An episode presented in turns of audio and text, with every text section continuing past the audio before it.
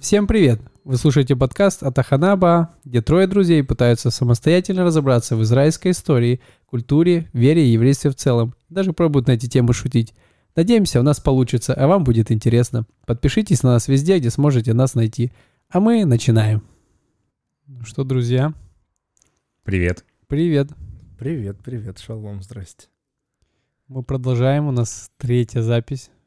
Угу. Чувствуете вообще какой-то... Не знаю, но чувствуется вот уже что некий... уже прошли ого-го какой путь. Как будто путь. И вот есть вот эти волны, а мы уже там вот за волнами. Слушайте, откуда взялся стереотип, что вот 5-й — это юбилей, 10-й — это юбилей? Почему 3-й — это не юбилей? Или 4-й — не юбилей? Или все-таки можно назвать 3-й выпуск юбилейный? Вообще 50-й — это юбилей. В смысле? Это вообще юбилейный год. Еще есть целый. Юбилейный год. Мне нравится каждый выпуск называть юбилейным. Ну, это можно делать, я считаю. Да, я думаю, что как в календарике вот этом, а какой на сегодня день? Да-да-да, отрывной, типа вот этот, который ты отрываешь, и там... За что пьем? Где они, кстати? Реально, они классные. Не, мне кажется, что они где-то продаются, наверное, все же. Слушай, ну вот в России, до того, как я репатриировался, а я репатриировался в 2017 году, они продавались. С рецептом того, как сажать огурчики? Да, именно. Ну, мне кажется, там были рубрики. То есть можно было найти разные категории под то, что тебя больше всего интересует. Как сажать огурчики, как солить огурчики. А в Киеве не было так развито? Хочется, так знаешь... И мне кажется, самый кайф вот этого... Вот так оторвать его, так... Знаешь, да. Спожмякать куда-то его вот, и попасть куда-то. Ну, вот самый кайф вот этого отрыва календаря, вот... Я не знаю, вот этот приятный такой звук, знаете, такой... Я не знаю, о чем говорить, но...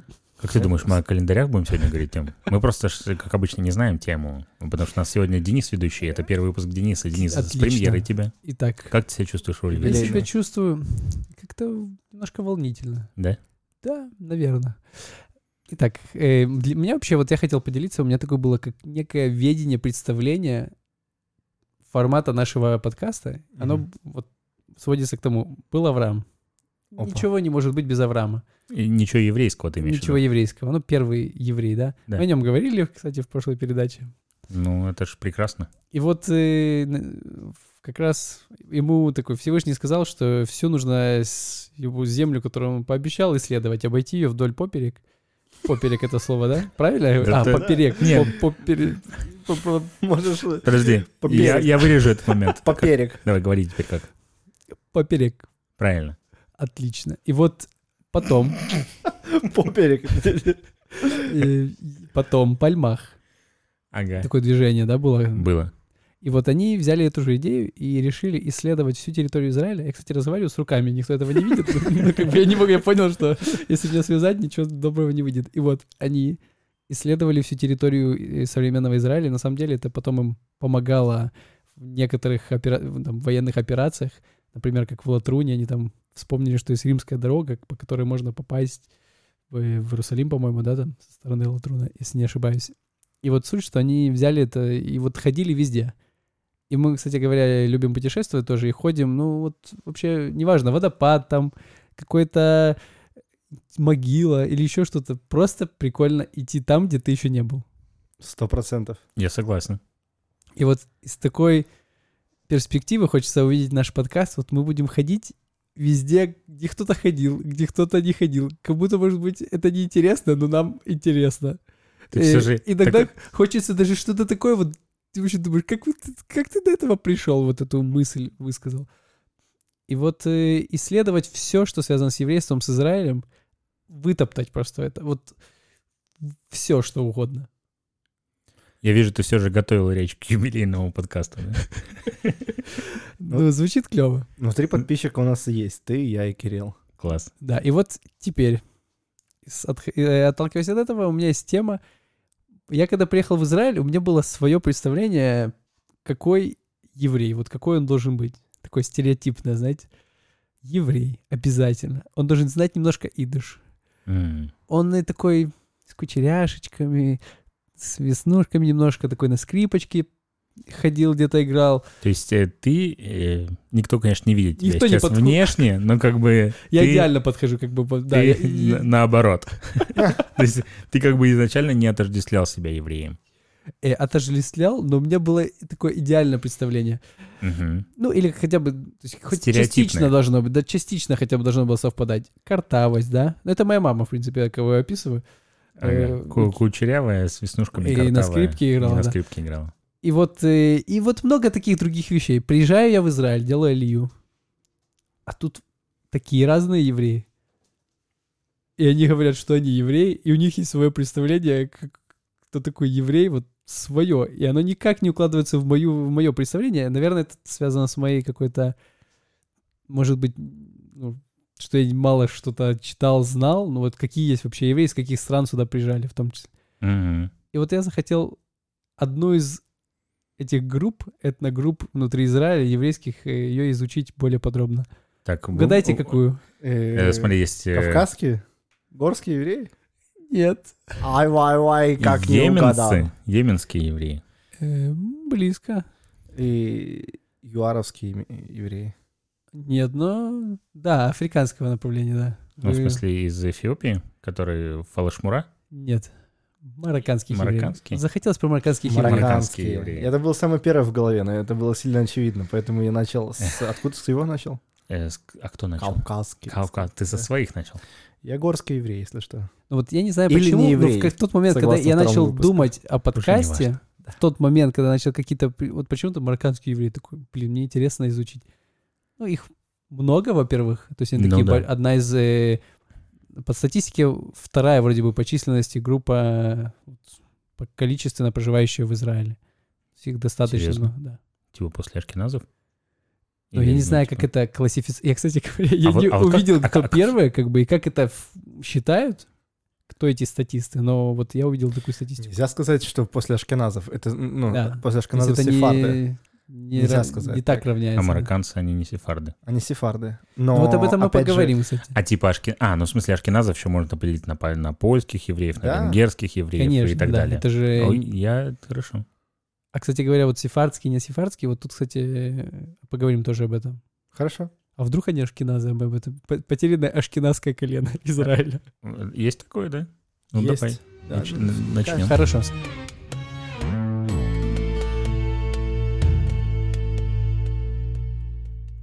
Понятно, что Википедия помогает, и какие-то такие околовикипедические статьи.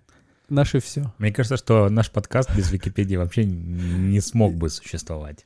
Ну да, ну что делать? И вот их такая немножко... Вот как пришли к тому, что там вообще начали жить евреи, и как они пришли к тому, что переселились в Израиль. Вот в целом об этом и начали. Тут спорный вопрос, как всегда.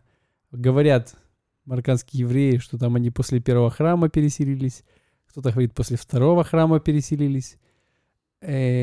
Вот остановимся там, где есть какие-то вещественные доказательства, хоть что-то, какие-то зацепочки, то, скорее всего, это было после разрушения второго храма, когда уже там 70-е годы, и потом после Второй Иудейской войны, когда было такое рассеяние по всей Римской империи. Это где-то 130-е годы. Да. И вот тогда Марокко была частью Римской империи со 2 века до нашей эры. И они тут как бы туда переселились. Во-первых, переселяли и насильно, понятно, что из Иерусалима после Второй Иудейской войны. И им там была вот более там такая защищенная, комфортная зона для проживания. И бежали просто в Северную Африку, в том числе в Марокко, и не только, и в Йемен. И там нашли вот некоторые такие, как могильные надписи на иврите. То есть вот где-то датируемые Вторым веком. То есть уже есть какое-то подтверждение. До этого, может быть, тоже были, какие-то незначительные переселения. С того момента вот начали там жить. И вот такое время было.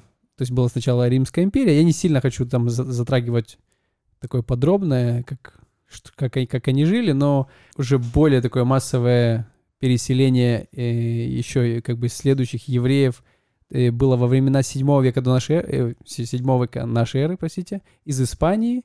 Это была такая первая волна. И вот тут начинаются такие, как... Хочу вынести в то, что, наверное, вы не знаете, что есть внутри марокканского... Вот марокканские евреи, они делятся на два вида. Причем они... Я так спрашивал одного своего знакомого, который вообще не понял, о чем я спрашиваю. Но вот в открытых источниках есть это подразделение.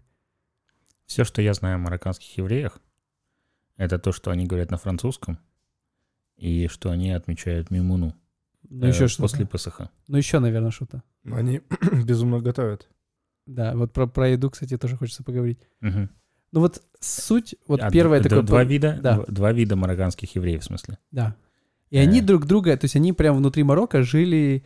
В некоторых городах жили душа в душу, а в некоторых прям вообще не смешивались и считали, ну, друг друга... Такое у них было противостояние. Как шас и ядут. Да, как у... я бы назвал, наверное, это... Я, по-видимому, единственный из вас трех был в Марокко. Из вас трех? Из нас трех. Из вас трех. И из вас трех. И там, допустим, есть город Шефшауэн. Это город абсолютно синий такой весь. И я в тот момент не знал, что он еврейский, но он мне сильно понравился. И он еврейский, и там нормально... Синий в смысле? Полностью синий город. То есть они красят все в синий цвет. Все стены? Все стены. Я просто больше... не очень... Ну, это как Цфат на максималках. Ну да, в Цфате есть небольшие элементы такие голубого цвета. Да, в районе художников. И я так могу предположить, что, возможно, сейчас уже, будучи живя в Израиле, и что, возможно, там жили какие-нибудь а-ля каббалисты или еще подобного формата. А, например, в Касабланке могли жить более евреи, которые более там светские, более еще как-то. И, может быть, вот эти две группы могли между собой не дружить. Он кивает головой, наверное, ты близок. Он всегда кивает головой. Да, есть в этом как бы зерно свое, но суть, что вот из Испании, из Португалии были переселения. Вот в 7 веке началось, потом самое большое было переселение... когда были изгнания из Испании и Португалии, это уже там гораздо позже, 1492 и там. И вот, вот эти евреи, они сефарды, которые переселились и осели, и жили как бы в Марокко вот веками. Они сефардские... А потом в начале, наверное, какого-нибудь 20 века переехали ашкеназы туда. Не, ашкеназы... Зачем? Не, это я говорю про тех... Отбыли тех, кто жили до этого там. И вот они такие как бы... Я не знаю, как даже как это правильно назвать, то есть, но они говорят, мы не сефарды, а мы как марокканцы, вот мы как истинные. То есть, получается, они как бы делят себя между теми евреями, которые приехали в Марокко прям вот после, ну, то есть, разрушения второго храма, Первой Иудейской войны, потом Второй Иудейской войны, то есть, это, получается, 2 век, грубо говоря, нашей эры. А вторые... Это стандартная история репатриации. Получается, ну, то есть, что вот мы вот в Атике здесь уже давно, а вы еще вот говна хлебнуть должны. Ложкой. Да. Да. Ну, и вот даже вот это вот 7 век еще, может быть, их причисляют, переселение 7 века из Испании, может, еще где-то там к первой группе. Ну, вот те, кто уже во время больших переселений, изгнаний, они точно вот сефарды. Типа это... Касабланка не резиновая вообще-то. Ни капли. Да. И вот это интересные вот параллели действительно с репатриацией. Это есть еще ролик такой известный, помните? Когда каждая следующая алия, там немецкая алия, они там говорят, куда ты уезжай отсюда, там с корабля сразу выходят, и следующее, ты там 5 минут как репатриант, говоришь, да что ты тут делаешь вообще? До свидания. Марокканские евреи. Да, что ты хотел? Я просто думал, еще мысль была, вот когда ты говорил про то, что евреи как бы жили давно в Марокко, и те, которые приехали с Испании и Португалии, и, возможно, ну, то есть чин. Чокнулись мы уже давно. Итак, возможно, то есть по какой причине евреи из Португалии и Испании ехали в Марокко? Потому что все было хорошо, и они просто поехали, или реально как бы у них были причины уехать оттуда? Если были причины, то это сильно напоминает мне сегодняшнюю волну репатриации. И, возможно, приезжали туда евреи в Марокко, как бы оставляя все свое там, и они были изначально не в радость вообще жить в этом Марокко, но деваться было некуда. Может быть, поэтому тоже были какие-то разногласия. Тут, получается, были разногласия на почве религиозной, как всегда. Ну, потому что Испания была исламским центром в Европе долгое время. Что? Испания была исламским центром? Конечно. Ты не знал об этом? Османская империя, и там... она, в принципе, была невероятно здоровенная. Ну, там страна басков, все дела эти, и не только. Ну, то есть Испания была просто чуть ли не... Причем здесь басков? Хорошая жутка, да, мне нравится. Просто как бы у такой... него просто фамилия такая вот, как будто бы он оттуда. Испанец немножко, да. Он испанские танцы, возможно, неплохо танцует. Он, кстати, из Балашихи. Кстати, вот Я слышал, что правильно говорить «балашиха». Я специально сказал ударение на «и», чтобы... Но я сказал... не уверен. Деня бы сказал «балашихе». Я всегда могу вообще такое неочевидное ударение сказать. Давай. Так, «балашиха». Ударение на «б». Ударение на согласное, да? Да. Это новое правило русского языка от Дениса. Окей, у меня вот есть вопрос. Да. Смотри, сейчас, как я понимаю, и уже на протяжении достаточно большого количества времени, основная часть населения Марокко мусульмане. Угу. Правильно? Да. А вот в тот момент, когда во втором веке, и не только во втором, ну, в VII веке, окей, ислам уже существовал, достаточно сильно существовал, а вот во втором веке ислама еще не существовало как такового. А кто жил в Марокко? Кто жил в Марокко? Да. Типа вот евреи, они вот приехали туда, в Марокко, и такие, там же кто-то жил до этого. Ну, то есть, смотри, местным жителям не очень понравилось, что мы сюда приехали. Ну, типа, тем людям, которые жили здесь долгое время, да, ну, палестинцам. Они не очень сильно обрадовались, когда евреи начали массово возвращаться обратно сюда, на свою же землю. Палестина. Ну да, собственно, в провинцию Османской империи, которая называется Палестина. Называлась. А когда евреи переселились в Марокко? Вот, типа, интересно, кто там жил? Вопрос тогда? Про истинных коренных жителей. Да. Кто говорит, а вы вообще... Кто вы их, не сефарды, кто а да их, вы тоже вообще такие... Есть кто там их упрекал в том, что они вообще... Местный народ, я не знаю, насколько он там старый, называется берберы. Берберы? Да. О, и это, я даже не знаю, как их правильно характеризовать, это и не арабы, и не евреи, но что-то вот между такая, такое. Это группа, да, такая. Да. У них есть свой язык берберский, да. И они, кстати, говорят на один язык, знают на один язык больше. То есть в Марокко 4 официальных языка. Это французский, иврит, английский, арабский и испанский. А иврит? А иврит, он подпольный. Как наш подкаст. Мы же с корабля вещаем. И берберы знают еще берберский. То есть араб не поймет бербера.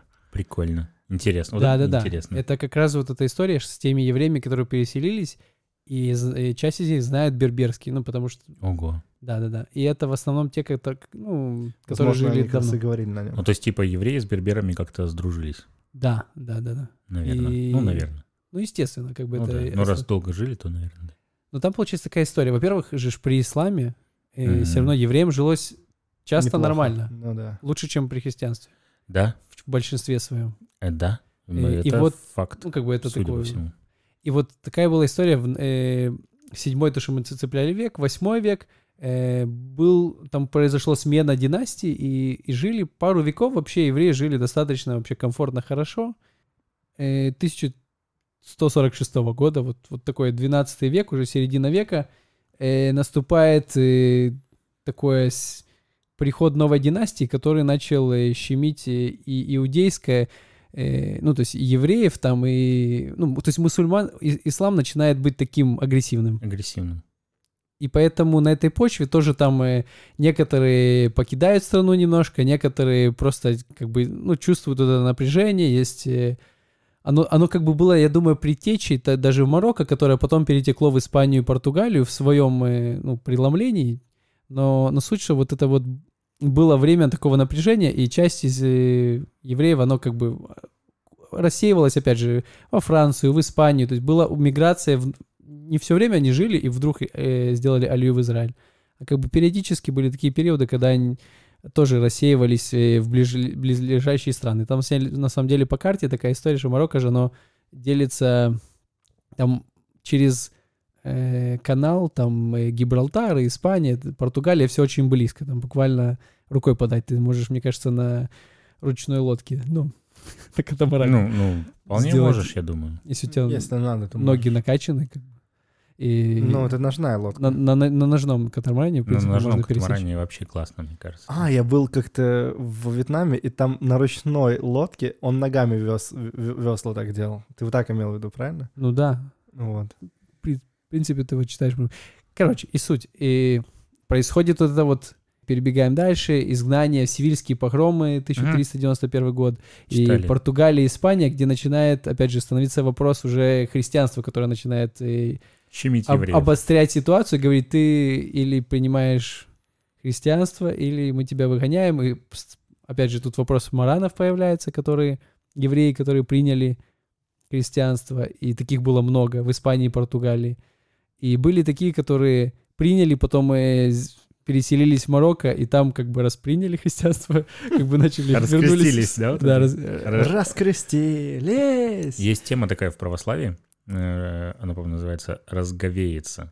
Это вот когда Великий пост, типа ты ничего не можешь есть, а потом наступает Пасха, и ты вот там, чтобы начать что-то там есть мясо, я могу, конечно, ошибаться, но мне так кажется, и там есть слово «разговеется». Ну, то есть, типа, вот что-то вот начать... Обратная процедура. Выйти из поста, типа, да. То есть, вот про выйти из поста, кстати, поговорим.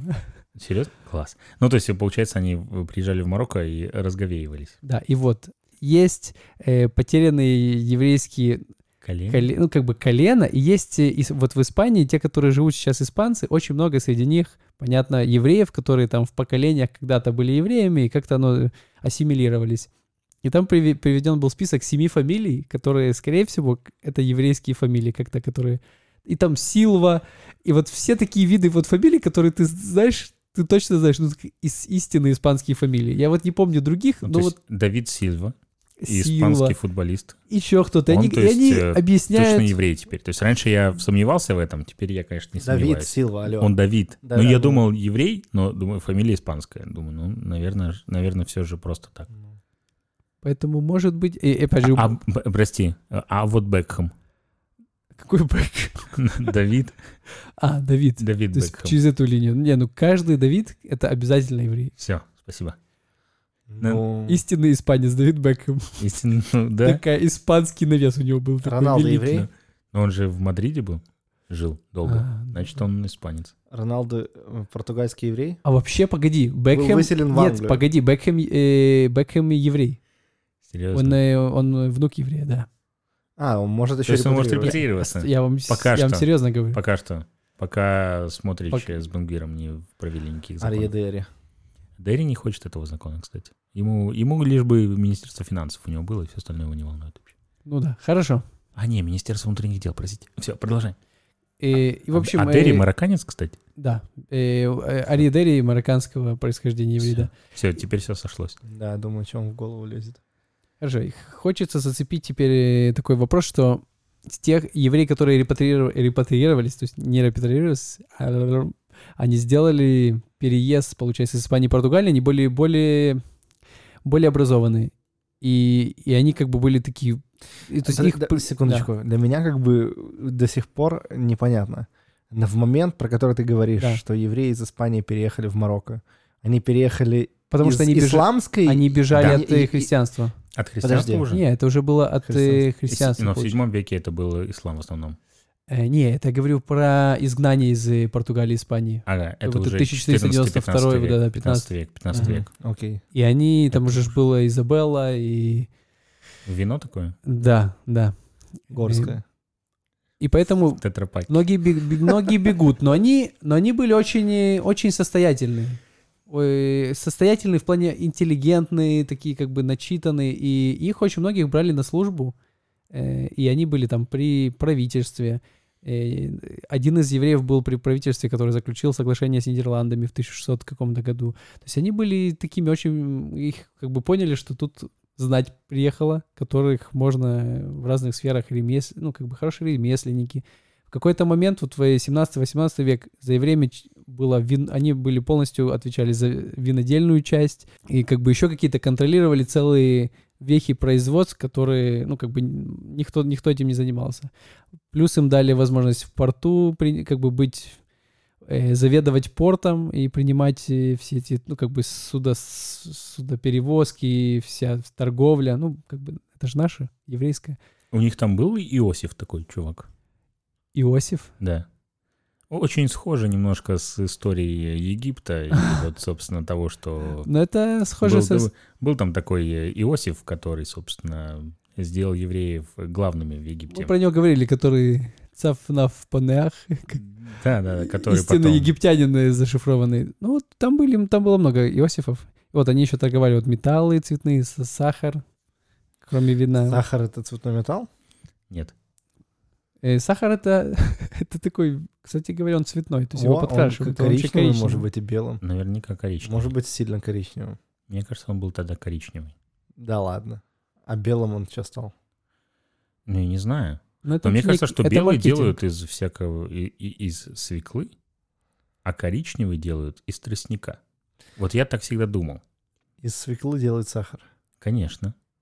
Она же сахарная свекла. Погоди. Не, это все делают из одного, буряк, а потом подкрашивают в белый, просто что он красивее выглядит. А сахар не делают из сахарной ваты? Делают. Сахарная вата — это... Вот было бы прикольно, если бы сахар подкрашивали в белый, а потом бы делали сахарную вату и перекрашивали обратно в такой коричневый. Сейчас уже было очень сложно, давай продолжаем. Окей. Но если у тебя будет ранка, у меня будет какая-то ранка, ни в коем случае, пожалуйста, сахарной ватой не прикладывайте. Хорошо. Обычно можете. Хорошо. Были, то есть участвовали в разных политических соглашениях и все. И потом наступает, в общем, такими кусочками смотрим. Франция с 20 века контролирует Марокко после первой войны. Первой мировой. В это время Англия нас здесь контролирует, да? Англия, британский мандат, ну, то есть, здесь. Подожди. Да. До Первой мировой войны Марокко была частью Османской империи тоже. Да. Да. Или нет? Да, вроде бы. Да. И потом переходит во Францию, и французы контролируют это. И получается, в какой момент происходит вообще большое переселение. То есть в момент независимости государства Израиль, 1948 год, объявление независимости, начинается напряжение во всех странах, во всех мусульманских странах, естественно, в близлежащих, и в том числе в Марокко. И ну вот в период между 50-м и 70-м годом переселяется где-то 250 тысяч марокканских евреев. А сколько их там было, ты знаешь? Всего? Где-то вот столько же. То есть их остается там... Да, то есть их остается там буквально... Ну вот в данный момент там живет несколько тысяч. С 50-х по 70-е переселяется основная масса. Потом еще буквально несколько десятков лет переселяется по... Ну, небольшими там группками по несколько тысяч человек в год. То есть уже последние годы это никто не переселяется, там очень маленькая община местная остается. Но они начинают переселяться, и там вот очень интересная была такая, как, во-первых, то есть ключевая дата — это 56-й год, когда Марокко становится независимым государством. Франция снимает с себя полномочия, так сказать. Франция теряет... Происходит деколонизация. Очень актуальное слово. И в то время было много таких как раз деколонизаций. И вот здесь 61 год есть операция Яхин называется. Яхин. Это как-то переводится? Да. Это одно из названий столпов храма Соломона. Ого. Там было два столпа. Яхин и Боаз. И вот, да, у них свои названия были, да. И вот очень интересный момент. Бен-Гурион говорит, во-первых, логично, что когда начинается война, нужно много евреев, чтобы сюда приехали, потому что их мало, нужно защищаться, и он максимально мотивировал всех делать Илью. Ну, как бы всех вывозить, опять же, разными способами, чтобы сюда как-то увеличивать количество населения. И он очень сильно понимает, что в Марокко очень много евреев, начинает их, то есть дает спецраспоряжение Масаду тоже делать разные спецоперации, как-то готовить, чтобы перевозить большое количество марокканских евреев. И вот 61 год он заключает тайный договор с главой правительства марокканского, платит $500 тысяч за количество марокканских евреев и доплачивает за каждого там что $100 за каждого разрешения, чтобы их вывозили из Марокко. Ничего себе. Вы представляете про картину репатриации тоже? Вау. А это вот типа бюджет Израиля, да? Прямо из бюджета. Ну, это как бы тайный договор, который не выносится. $500 тысяч, наверное, на те времена это были безумные деньги. Но это также, я так понимаю, на деньги определенных там меценатов, наверное. Я не знаю. Честно, я читал, что там тоже как-то американские меценаты как-то вкладывались тоже? Нет, ну вообще в истории, которую я рассказывал в первом выпуске, да. Прям в воспоминаниях одного из вот этих вот активистов Арут Шева, 7 канала, да, то есть там было написано, что у них корабль стоил примерно $500 тысяч.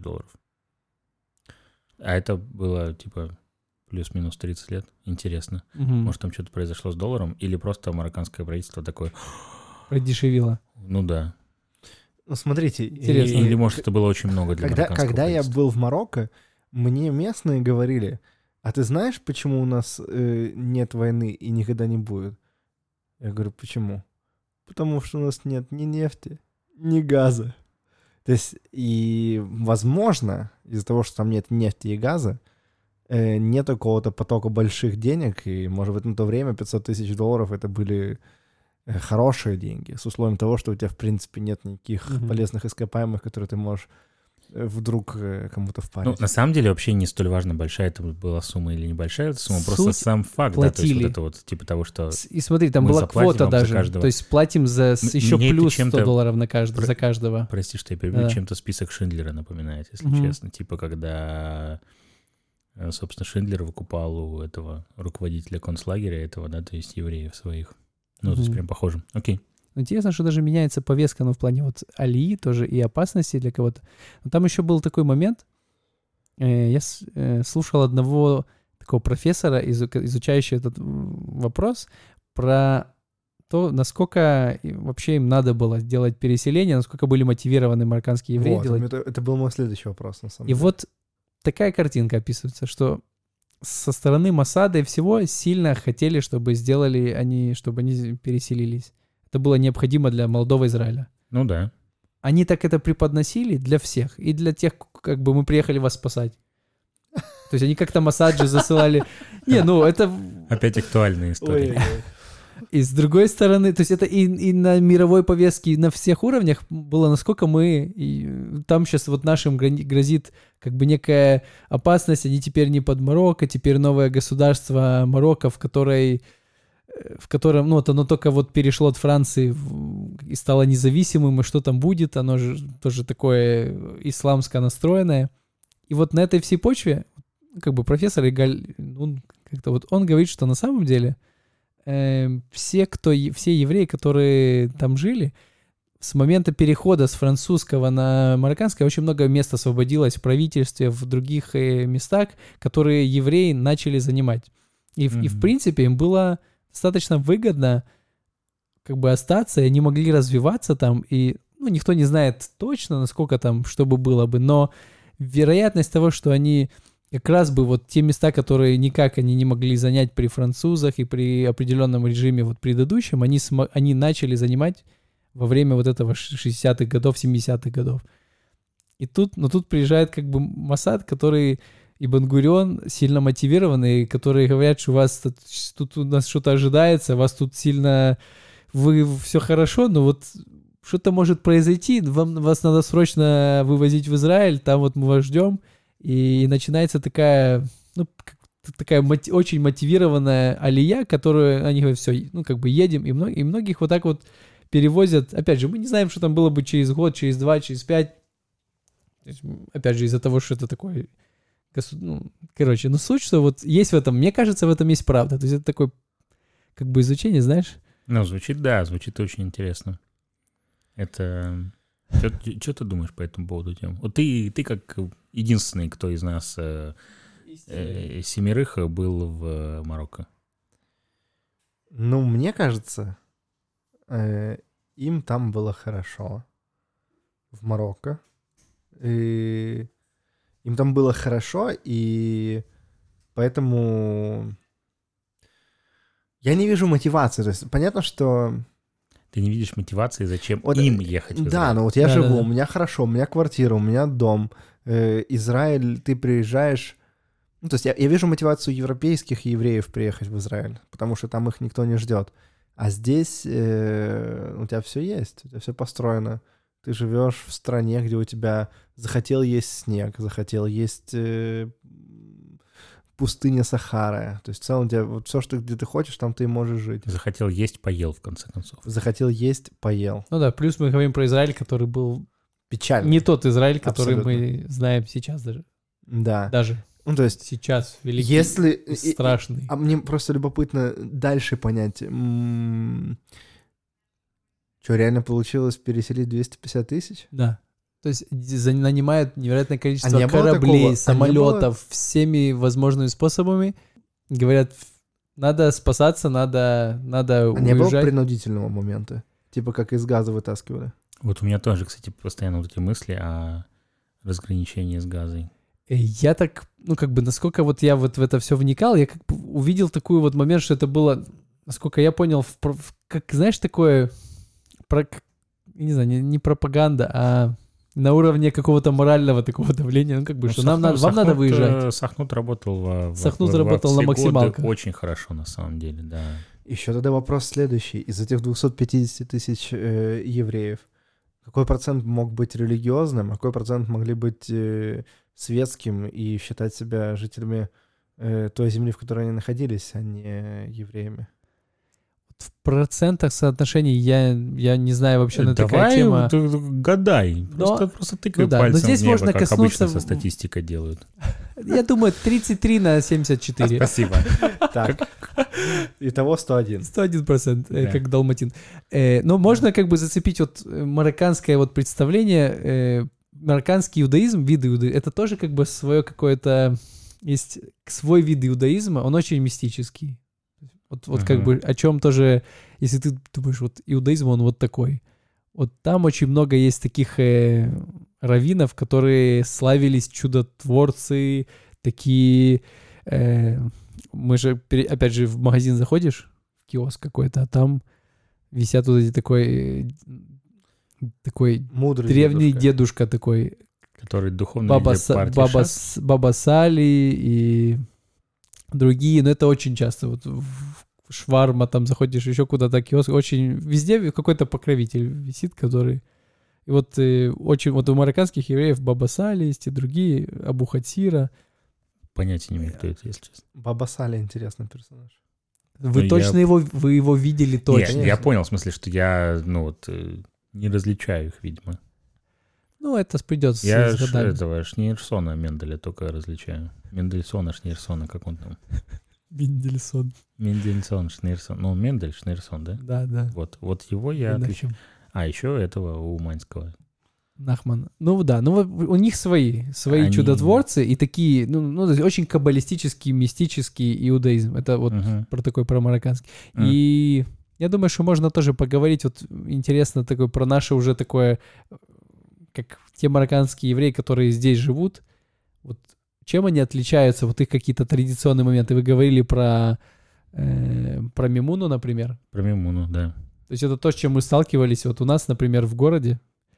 Марокканский мэр. Марокканский... А, точно, он вообще-то. Да. Ай, и он реально? Много лет. 20 лет. И 20 у нас, лет. Например, корона.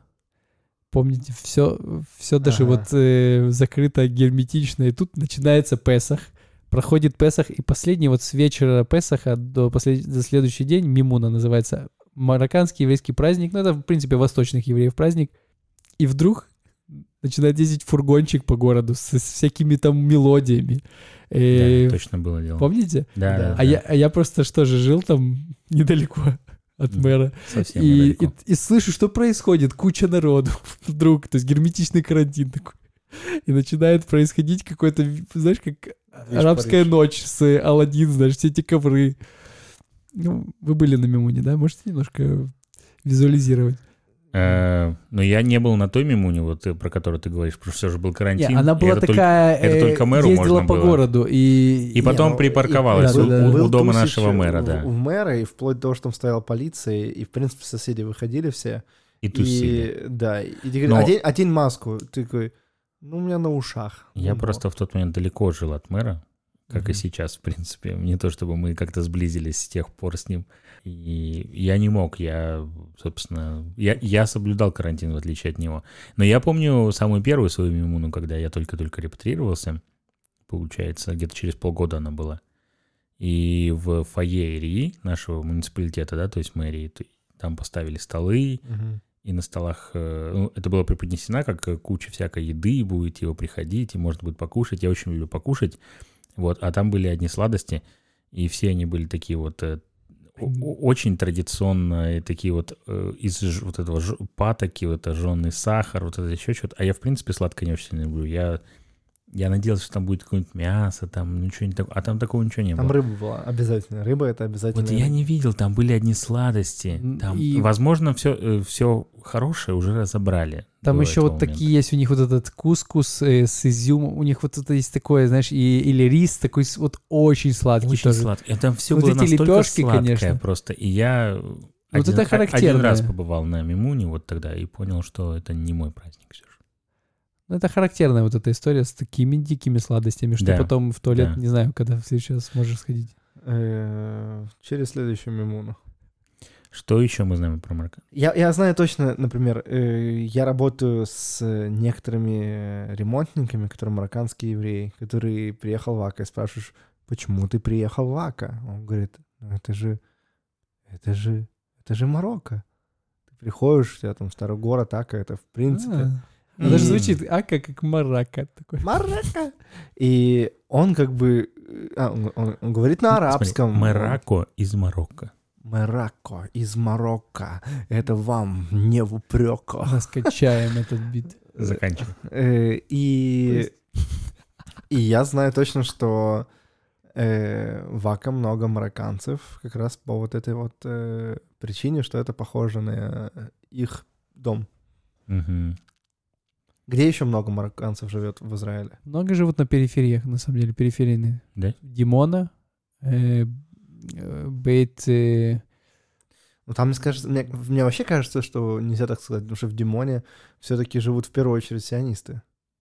Ну, я не представляю кого-то просто случайно так, попавшим. Может, это уже марокканцы-сионисты? Я думаю, что... Нет, мы же говорим про тех, кто уже как бы... То есть, ну, поколение... Опять же, есть те, кто выехали, да, и которые еще застали это, а есть уже новое поколение, которые израильтяне в стельку такие, ну... И причем им... Ну, мне кажется, что марокканские евреи живут, наверное, везде, но просто вот первично кажется, да. Их вот, например, переселяли, все равно на много юг. Периферию заселяли. Юг и север. Эли-Коэн, марокканский еврей.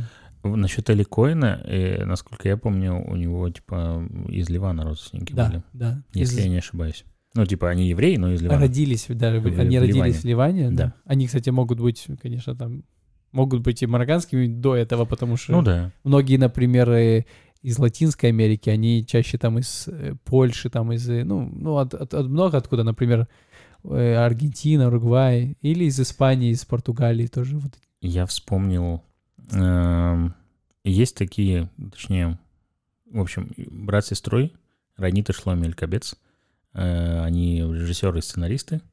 Ронит, к сожалению, умерла от рака несколько лет назад.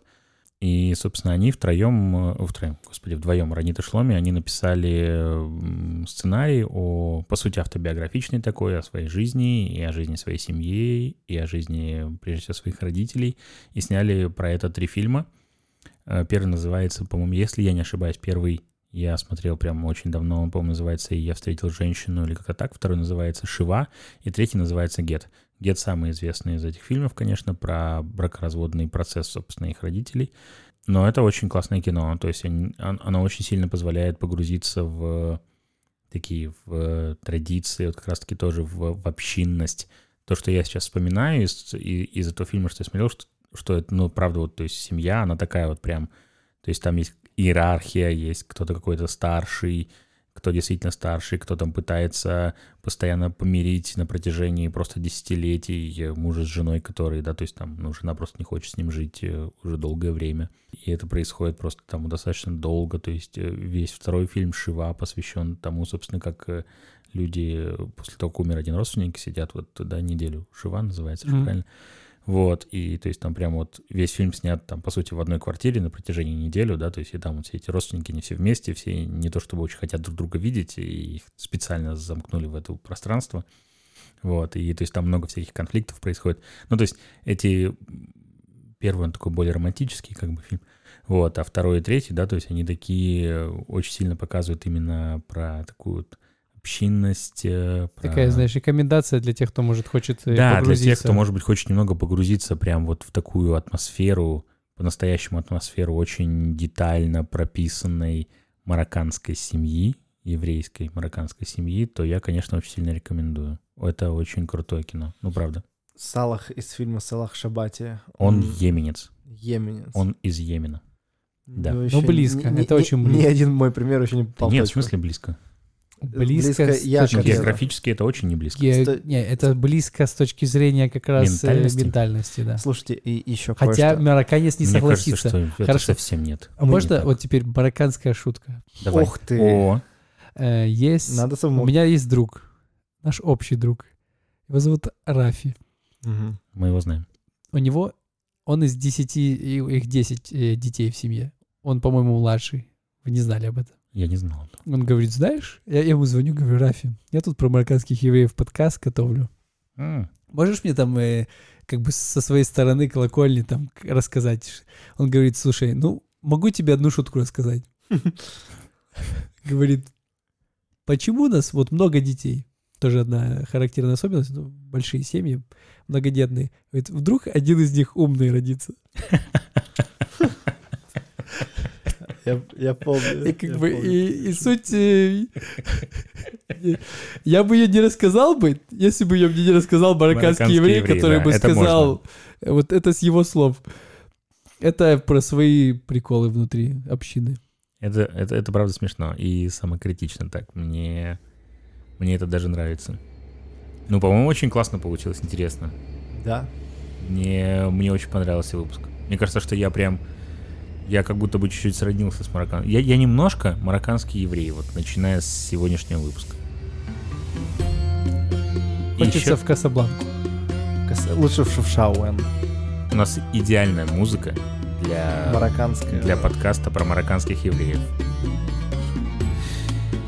Ну что, закругляемся. Спасибо, Денис. Это было интересно. Да. Это был подкаст от Аханаба. Мы обязательно выйдем, надеюсь, еще раз. А может быть и не раз. Идем есть лепешки сладкие. Пошли. Всем пока. Мароккая, родная.